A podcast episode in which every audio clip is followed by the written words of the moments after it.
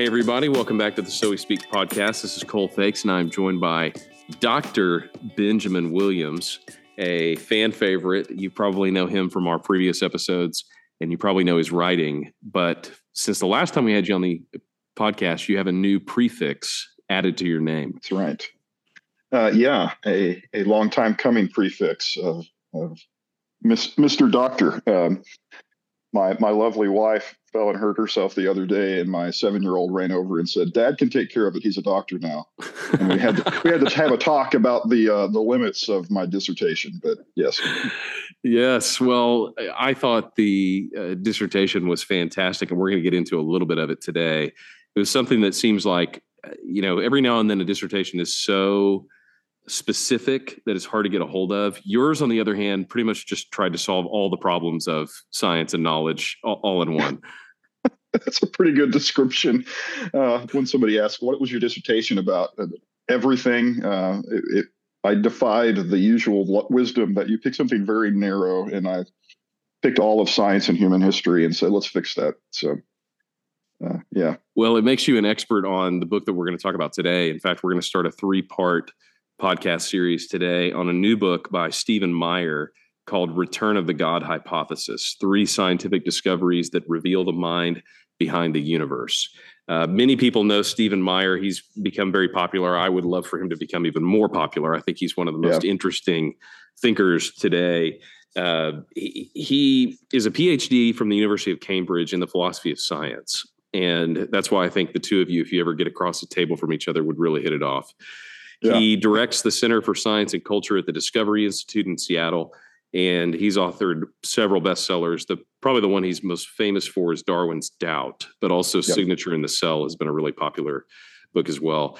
Uh, we we talked a few years ago about intelligent design, uh, specifically creationary evolution, and uh, we went through a book that he had co-edited that had a theological side and a scientific side, talking about some major advances in that debate.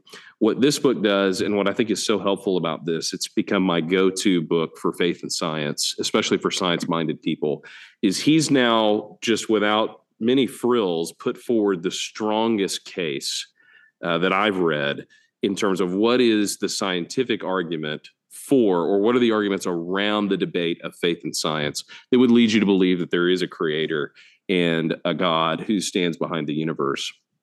So we're going to map this out into three chunks. Today, we're going to talk about the history of faith and science. Uh, that would be parts one and two of his book. How did we get to this point where we're talking about science and faith the way we do in the year 2023? Uh, then the next week we'll talk about the the kind of basic tenets of the arguments that he makes. What are the arguments for a creator? If you look at the science. And then week three, we're going to talk about where's this conversation going. Um, I think you'll see today the conversation has really changed in the last 10 years, 15 years. And I'm kind of excited about the frontiers that we're going to see in the faith and science conversation in the in the coming decade.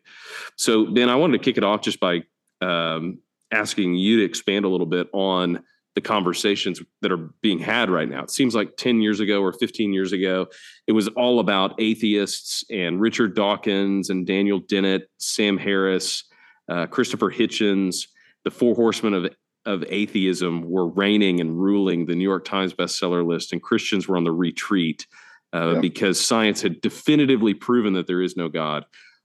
What happened to those guys, and why has the conversation changed? Uh, yeah, great question. And, and I'll start by saying a lot of it has to do with contributions from guys like Stephen Meyer. Um, I'm going to add to your recommendation that this is a book everybody ought to be reading. I'm profoundly jealous of it. Uh, that it, it, it, came out in 2021, late 2021. I was printing off my dissertation in early 2022. And then I hadn't read this yet, and then read it and thought, wow, that is better than a lot of my dissertation. I would have liked to have referenced some of that. Uh, so, um, unlike my dissertation that probably five people will read, I'm hoping millions of people read this book by Meyer, and uh, I think it's very valuable. And and so it was the inevitable counterstroke of you know facts and reality that the the the angry atheist took advantage of a moment where um, what they were saying was rhetorically powerful. So, especially Sam Harris is just a good example, and, and throw Hitchens in there too. But Sam Harris, right after 9 11, there is a lot of anti religious sentiment because of the feeling that it's Islamic extremists or just Islamists who have produced terrorism. That, that's the notion, that's the sentiment of the post 9 11 world. And you have people of all walks of life trying to make sense of that. The, the political progressive is saying, well, it's not so much about faith as it is about, uh, or Islam, it's, it's more about socioeconomic status that produces terrorism. You have the more conservative bent that um, you probably heard from George Bush, George W. Bush saying, you know, it, there is a rendition of Islam that is extraordinarily violent. Uh, even if Islam in general is not, you have to recognize that there is a rendition of that that does this. Sam Harris is coming out and saying, oh, no, actually, it is religion itself. Religion pushes you to extremes. It makes you buy into principles that are contrary to civilization and its progress and and uses that moment to use a really big brush to paint all of religion as dangerous. So that's that's kind of his deal. He's doing at the same time. Dar, uh, Darwin, sorry, um, Dawkins is is continuing his his assault from the world of uh, biology uh, it, well, not even biology, kind of quasi sociobiology or something, where he's he's doing his thing. Um, and then Hitchens, who's just angry all the time, and was was made for the internet. I mean, he's so uh, he, he's the least intellectually powerful of the four and the most persuasive mm-hmm. um, rhetorically because it, it, just came with a punch. He does a man, there's a video out there somewhere of him talking about the Abraham I, offering Isaac story. Uh, I mean, it even when I'm prepared for it, when I watch it, it punches me in the gut because he talks about, you know, if some divine figure shows up in your dreams and says, kill your only son, I'd say, you know, F you, divine being, that's my son. And and rhetorically, like as a father, you hear it and you're like, well, what what would it have taken to convince me to kill my and he walks through that in just a rhetorically powerful way that has no actual staying power but it it it was rhetorically powerful and in an internet age it was definitely youtube friendly mm-hmm. and then daniel dennett occasionally making his contributions such as they were so th- there was a moment where the stage was set i mean like gutenberg and the printing press the, the internet was there the mood was definitely suspicious of religion, and um, the religious conservative right of the 1990s was waning. And it was just like the perfect moment for Four Horsemen to jump out there and beat us up, and they did. Um, but the funny thing about great rhetoric and viral videos is they don't last very long, and there mm-hmm. wasn't a lot behind it. Um, eventually, you settle down and you start actually chewing on that. Um, Sam Harris, again, going back to him as an interesting example, didn't want to dispense with morality or even spiritualism, just religion. Okay, so now that you've torn down all of Western civilization, Mr. Harris, can you rebuild it for us? And the answer was actually no. Like it was really paper thin. Um, Hitchens uh, dies of uh, cancer um, or or some sort of disease, uh, which was tragic. But even his popularity was waning, and Dawkins seems to have turned into some kind of Mad Hatter caricature of himself over the last few years. So that has just kind of dismantled itself, um, and I, I, it, it wasn't meant to last. Then you get meaningful contributions from guys like Meyer. Um, Plantinga's uh, where the conflict really lies, set the stage for some of that. Um, give some points to William Lane Craig, who kind of the opposite of Hitchens, like philosophically deep, rhetorically weak. Right. So he's boring to listen to in a debate, but just logically powerful. Um, so you start stacking those guys up, and it, it, just it really tilted it in the other direction. Um, not to mention, uh, and I'll throw this in before I wrap up that paragraph there, that uh, the mood of the country changed too. The, the modern atheist is really a deeply modernist movement. And Europe and now America kind of slipped into a much more postmodern vibe in the last 20 years. Um, so the rhetorical power of a modernist argument, science knows everything and everything's absolute, fell to uh, a more postmodern, everything's relative, uh, it's all about perspective point of view, which might even come to some of the same conclusions, but because the rhetoric changed so drastically. Um, for what it's worth, and I'm, you, know, I'm not a huge fan of all things postmodern, but from a postmodern point of view, it's a lot harder to actually criticize religion because at worst, it's just one more point of view among many that you have to be respectful of. Um, whereas modernism could just say it's empirically wrong, you know, and really be strident about it. Yeah, it was interesting that I think of some of the new atheists actually got passed by by the postmodern moment. It's it, you know they they started the car rolling downhill, but they thought it was going to stop way before it did. Uh, as you mentioned, Sam Harris was an interesting example of this. He you know gets into meditation and connecting with what very much seems to be supernatural elements uh, in the new agey kind of trend that he's picked up on. But but and but now he he looks like a total hypocrite because yeah. he's grasping for things that he claims to have uh, criticized and torn down. At, at the same time, Harris and Dawkins, and we'll talk more about this in week three because I think this is really an interesting place where apologetics is going.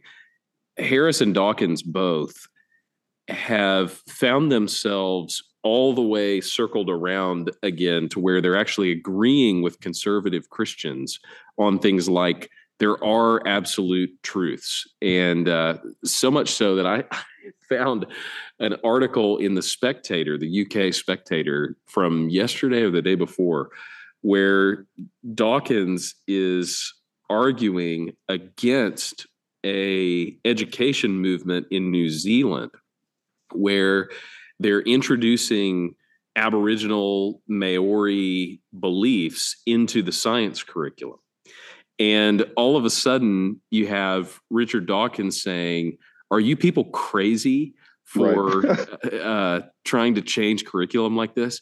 And Rick, Richard Dawkins, for, for similar reasons in the past couple of years, has been canceled multiple times for standing in the way of progressivism because progressivism uh, makes that kind of atheism, because it's modernist, look a lot like conservatism. Oh, you're, yeah. really certain about these truths. And oh, you believe crazy things like there are only men and women and uh, you can't come from one and become the other. Oh, okay, well, you're just the kind of backwards person that these conservative Christians are. And it's been this right. very Hall of Mirrors experience seeing him get canceled and criticized for effectively the same things that Christians are being criticized for. Because, in one sense, um, he's in that same camp for being a modernist. Uh, but in the other sense, being a militant atheist against all religion, he now has no home anymore in public discourse. And so I, I, think there's there's a lot of different things that have led to a waning of uh, the new atheists. I think some of it is people just don't care to debate on the level of what some of these atheists were bringing, and uh, I think pursuant to Meyer's project, the people that were started to figure out they didn't know what they were talking about and uh, that's that kind of brings us to our discussion for today. Meyer's book, and I think, uh, as you mentioned, William Lane Craig and others, uh, Josh McDowell, uh, certainly, Michael Behe being yep. a person who's engaged. These people really, after a, a little bit of a head start from the new atheists, decided to bring guns to a knife fight. And when you read Meyer now against the backdrop of people like Dawkins and Harris and Hitchens, uh, since they are outside the academy, it, it's not even in the same ballpark in terms of the level that these these people are engaging. Well, take another name who was kind of I don't want to say he's the heir of the new atheist, but kind of the next iteration of popular um, atheistic figure, Neil deGrasse Tyson, um, who compare. He has a little book um, like Astrophysics for People in a Hurry or something like that. Mm-hmm. Uh, compare the level of dialogue there to this uh, Meyer's book. Man, apples and oranges, and that's in his field. I mean, he's he he is, for what it's worth, a, a good astrophysicist. He is admittedly a bad philosopher because he thinks philosophy is a waste of time. So uh, he just yeah got to a knife fight is right but he just doesn't have the either the chops or the energy or interest to actually engage at this level. Well, you can tell a lot about the level of dialogue right now when the atheist tried to trot out Bill Nye the Science Guy yeah. uh, a- as a credible atheist uh, argument partner. I mean, he isn't really a scientist. He played one on TV, yeah. but uh, he stayed in a really Holiday Inn last night. Yeah.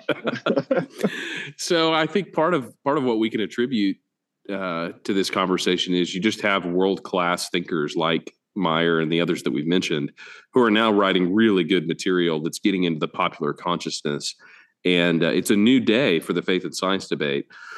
And I want to go catch. back. The popular the popular consciousness is the is the catch. There, yeah.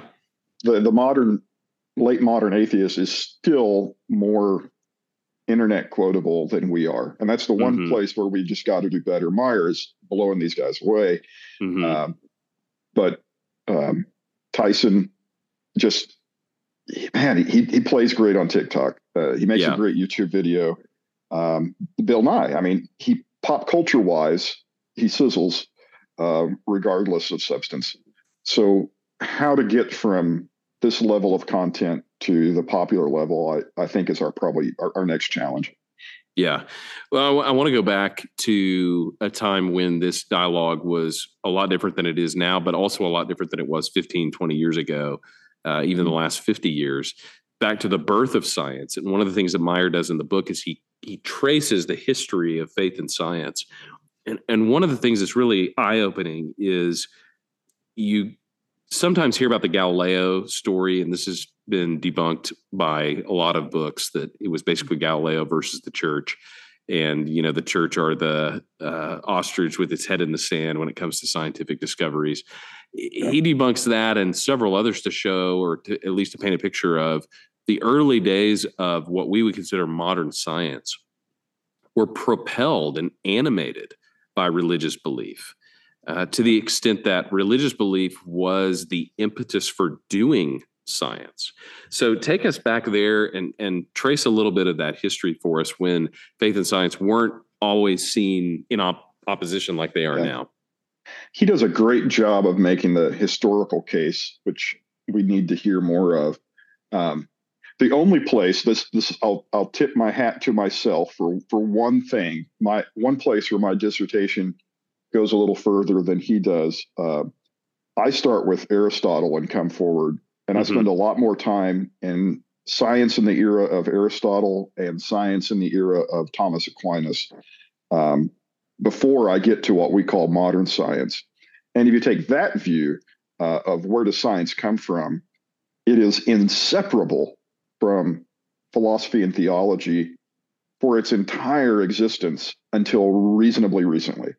So you're um, telling me there are scientists before Isaac Newton? Uh, hard to believe, but yes, uh, Aristotle is the the father of modern science in a very real way. Um, he believed that there was an objective reality outside of your internal reality, and that it was worth looking at uh, that thing things had causes, and maybe we should want to know what those were. Um, he he is the father of a, a, lot of what Myers talks about, actually, that we're still grappling with. Of has the universe always been here? Does it have a cause? That's an Aristotle question. Mm-hmm. One that he answered famously and and wrongly, which is fascinating. Uh, he's about half right and half wrong he was quite convinced the universe had always been here, uh, which modern science has now said, well, that doesn't work, as, as would agree Genesis. But he recognized uh, you couldn't have an infinite regress of motion or causes. So you could have eternal matter, but something, some prime mover begins the active history of the universe, uh, which he was didn't care to speculate on who that or what that prime mover would be, but you needed one. Right. And that that question is still what's being discussed today. I mean, that's literally the argument. So it, it starts with Aristotle. It's deeply religious. It's deeply philosophical. Um, Aristotle's not religious as maybe your pop culture Greek of 300 BC would be, but uh, he was in his own way religious. Um, and then all through that period down to Aquinas, Aquinas just picks up Aristotle and continues the discussion. In the, the age of Aquinas, there was a rediscovery of Aristotle, which uh, actually started in, in uh, the Islamic world. There were mm-hmm. some translations being made at about that time period, and Aquinas gets a hold of them. And when you read Thomas Aquinas' Summa, um, he doesn't even say Aristotle's by name. He just says the philosopher, capital yeah. P right. The one. Who else has there ever been? It's aristotle and then now aquinas. Right. Uh, having this conversation. And just picks up with aristotelian philosophy and continues the discussion. Um, though that that chunk of history is kind of left out of Meyer's. And and that's tragic because it it, it is science in its own way. It's not modern science. I grant that. It was science and it was brilliant. And it was theologically intertwined. What the ancient Greeks, all the way forward to the medieval period, lacked was they weren't as patient in observation as the modern scientist is. Um, for listen, in, in, in human history, there has never been anybody better at. I'm going to make one observation, do the rest in my head, and come to a conclusion than the ancient Greeks were. Um, that second observation might have been helpful. give, me, give, me, one observation. Uh, they're calculating, again, hundreds of years before Jesus, the circumference of the earth, uh, which they in fact knew was round. Uh, they get it to a, a, matter of percentage points off. It's it's relatively accurate based on shadows and parallax and all kinds of stuff. They're calculating the distance to the sun with, dependent on the, the length of a stadium, they're pretty close to that. You know, it's a unit question of how close they were. Um, it's it's incredible stuff for people who didn't know a lot by modern standards. So that uh, that is the shape of science for the next millennia and a half, uh, almost two millennia, and it's incredible. What the the modern turn brought to it was was two things. One, um, greater patience in observation.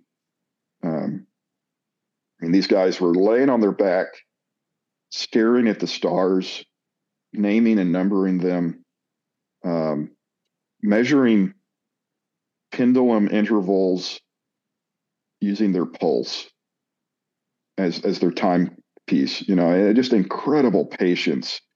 Um, Galileo in particular, but it's really phenomenal patience and observation. And then it was a moment politically and morally where it was okay to disagree with the status quo of Aristotle and Aquinas, which at this point wasn't particularly well understood anyway.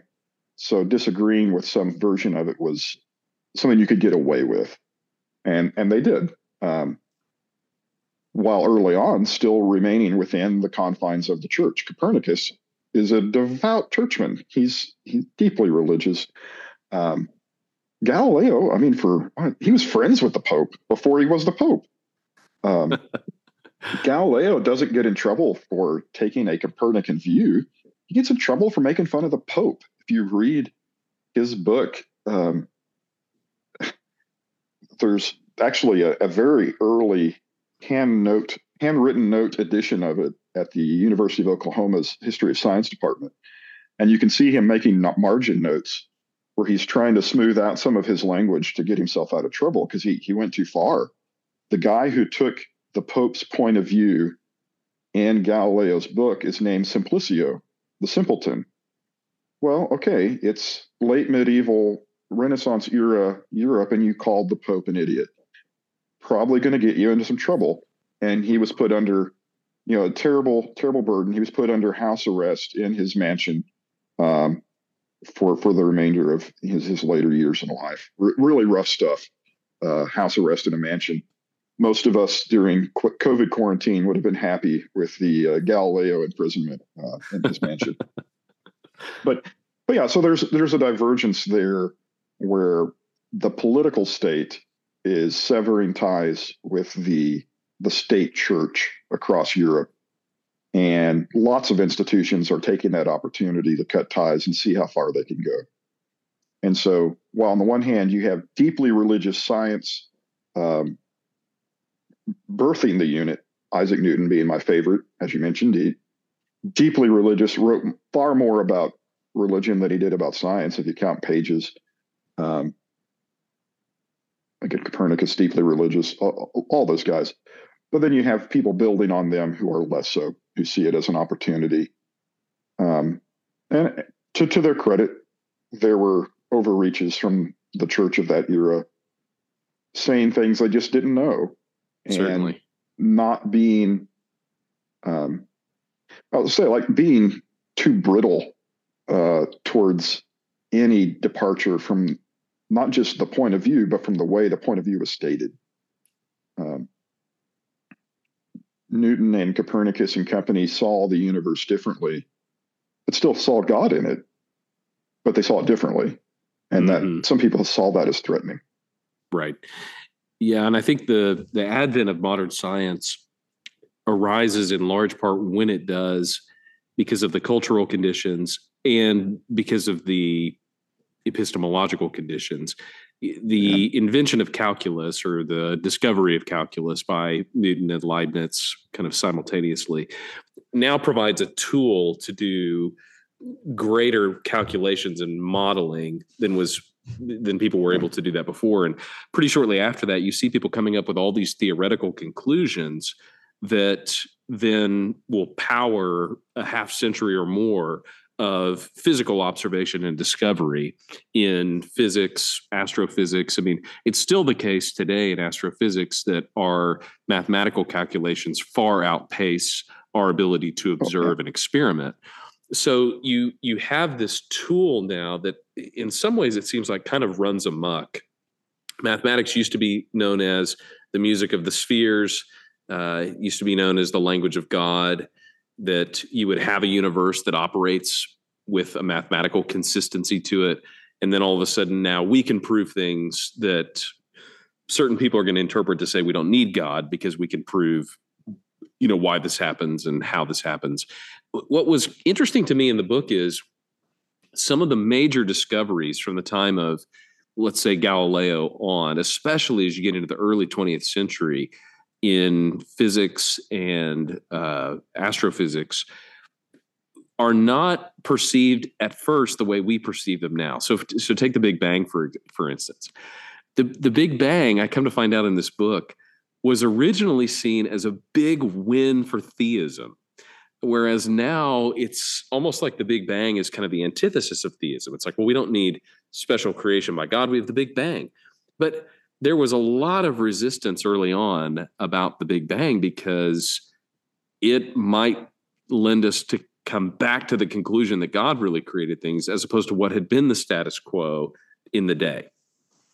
Absolutely. Uh, the, the greatest untold story of the last century is the actual origin of the Big Bang Theory.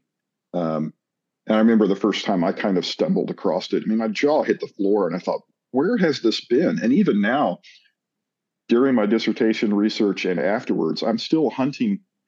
Um, where is the popular level, approachable biography of Lemaitre? And I, am assuming I'm saying his name right. I'm not European enough to say it right, but um, Lemaitre is this Jesuit priest, priest astrophysicist, right? I mean, let's just start there. How cool is that, right?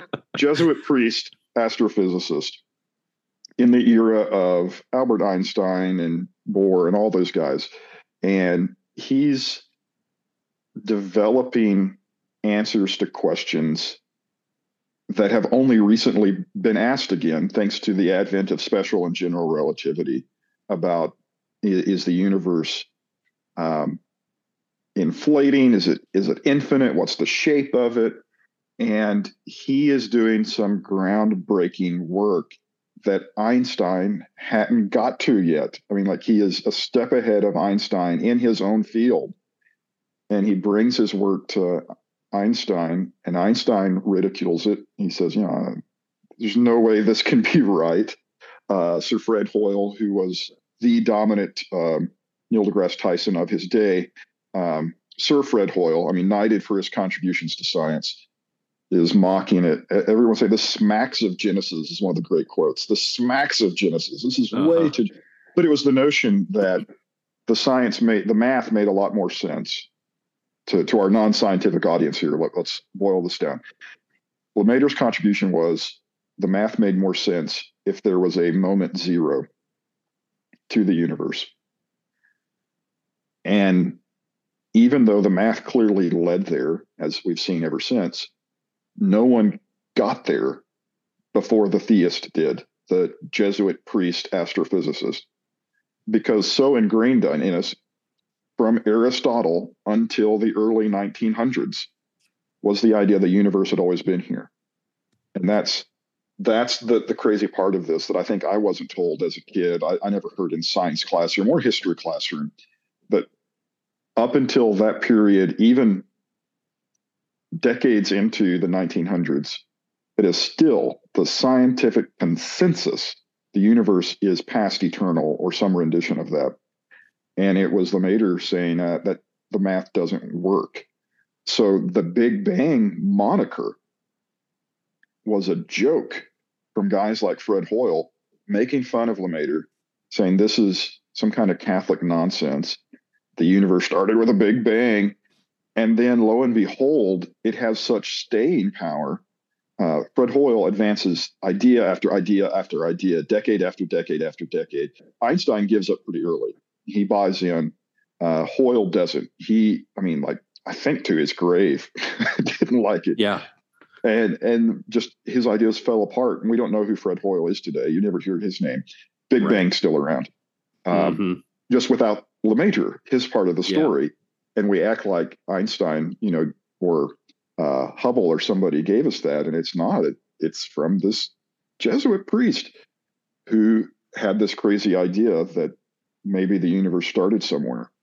Yeah, you know, two two things on that. One, uh, the Jesuits have a have a good showing in this uh, because yeah. one of the other main arguments that Meyer's going to get into, and we'll talk about this in the next podcast, is the evidence of genetics, which is now starting to lend you to believe that there's a creator. And you go back far enough in genetics, you get another monk, Gregor Mendel, who yeah. everybody reads about in high school because you get the Punnett squares and kind of the fundamentals of genetics. Uh, but it turns out the further you go into these disciplines, the more you realize that many, if not all of them, were started by people of faith. And I wanted to read a quote uh, about that that Meyer makes really clear. He says the great pioneers in physics, Newton, Galileo, Kepler, Copernicus, devoutly believed themselves to be so de- devoutly believed themselves called to find evidence of God in the physical world. The astronomer Johann Kepler, for example, claimed that God wanted us to recognize natural laws and that God made this possible by creating us after his own image so that we could share in his own thoughts. That is very, very biblical, uh, just on its surface. And then Meyer goes on to say, thus, the assumption that a rational mind with a will had created the universe gave rise to two ideas contingency, referring to the universe, and intelligibility, which in turn provided a powerful impetus to study nature with confidence that such study would yield understanding. Yeah, uh, absolutely. Those, those two concepts, and both of them undersold. The the contingency, um, even guys like Hume and Bertrand Russell are saying, "Hey, existence is a brute fact. We just have to be here." Look in the mirror and say that with a straight face. There is nothing about our existence that had to be. It's all contingent. Uh, we are here because of some cause we are here because of that's that's how it works yeah and even the rudimentary acquaintance with philosophy in fact aristotle all the way forward would lead you to that conclusion um, you just have to blindly and willfully turn away from that to to to ignore it. And then the intelligibility of the universe, I, I still don't think people.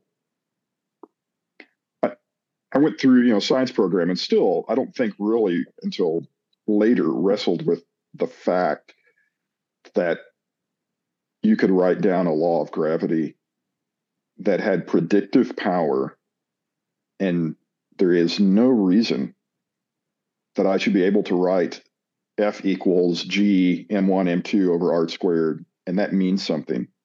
I mean, it, it's there's no reason for it, mm-hmm. and never mind that I could go to the moon with it. yeah, I think one of the compelling pieces of the book is you get a sense that not only does the best of mathematics and physics match the world that we find, uh, that there's some translation between what goes on in our heads and what goes on mathematically, and then uh, what we can see play out in nature. That's what I was saying earlier that the mathematics a lot of times previews and guides what we can do with experimentation and science. Uh, but the other thing is, you see these major discoveries that after the dust has settled, you realize that uh, things are looking a lot better for the theistic perspective than you thought they were. And so, the more discoveries that happen, the more you realize there was a time when science was motivated by faith. There's a time when science and faith had pretty much decoupled in an adversarial relationship. But now all of a sudden, you're hearing a lot of physicists and mathematicians, astronomers who are willing to admit that they're people of faith. What was the inflection point, or what do you think were the causes that have brought faith and science at least back into their proper place or back together in a sense? Uh, so it's it, ironically, you referenced the old Galileo joke about the church as an ostrich with its head in the sand. Ironically, that's what science had to become in the 20th century to ignore where it was leading itself. That at the end of these great discoveries were, was waiting another set of wonderful, powerful questions. I think it was Robert Jastrow who has the line about the, the scientists climbed the mountain and got to the peak and found the theologians waiting there all along. like we're back to okay, we, we've gone back to Genesis or Aristotle, but somebody has to ask the question so, where did that come from? Mm-hmm. And how did it arise? And you have guys like uh, Krauss uh, in the astrophysics and philosophy community giving absurd answers like the universe arrives from nothing. And by nothing, I mean something. It's incomprehensible gibberish mm-hmm. that that is laughable. Um, and everybody else is saying, "Wait, is that the best we got? That's right. our top tier answer." Um, so you have that issue. You have the issue of meaning, where um, human existence feels as though it means something, and Dawkins has to passionately argue that it doesn't that you are irrelevant. The universe is just churning us out. It doesn't care that you're here, and you shouldn't either. I mean, right. it, it, what you have to be convinced of your own meaninglessness. Um, that was a pain. Um, and then an issue that has arisen in the last hundred years: scientific ethics. There's a quote attributed to Einstein. I've never been able to track it down. Okay, we lost Ben to a huge storm in southern Oklahoma. But uh, the quote he's looking for is attributed to Albert Einstein, and it says, You are right in speaking of the moral foundations of science, but you cannot turn around and speak of the scientific foundations of morality. Which, to, to the point of discussing Dawkins, one of the things that's gotten really popular in the last few years in response to these new atheists is really trying to figure out where the boundaries of what science can and cannot answer lie.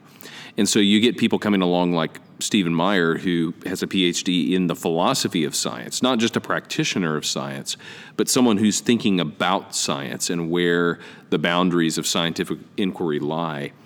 The major pushback against some of the new atheists has been are they claiming too much for what is and is not a scientific question? So, uh, the concept of meaninglessness, the concept of morals, the concept of identity, the concept of consciousness, even, uh, are very fraught with lines of what science can and cannot deal with. And I think that's become a more powerful argument in the last few years of, well, we need proper philosophy of science to know what kinds of questions science can and cannot answer. And for much of the second half of the 20th century, science was overreaching and talking about questions that it really doesn't have the tools to deal with. Now, in the coming weeks, we're going to be diving into these specific arguments that Stephen Meyer makes. Again, he's he's making three big arguments uh, about scientific inquiry that would point us to a creator. And while we'll wrap up this episode on the history and development of the God hypothesis. Uh, stay tuned. In a couple of weeks, we'll be coming back with part two of the God hypothesis, the return of the God hypothesis by Stephen Meyer.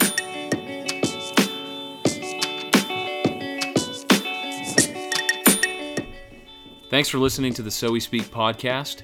If you like what you hear, go ahead and leave a comment, leave a review, email us, tell us what you like about it, tell us what you'd improve about it. Thanks to all you guys who are listening, and we'll see you next week on the So We Speak podcast.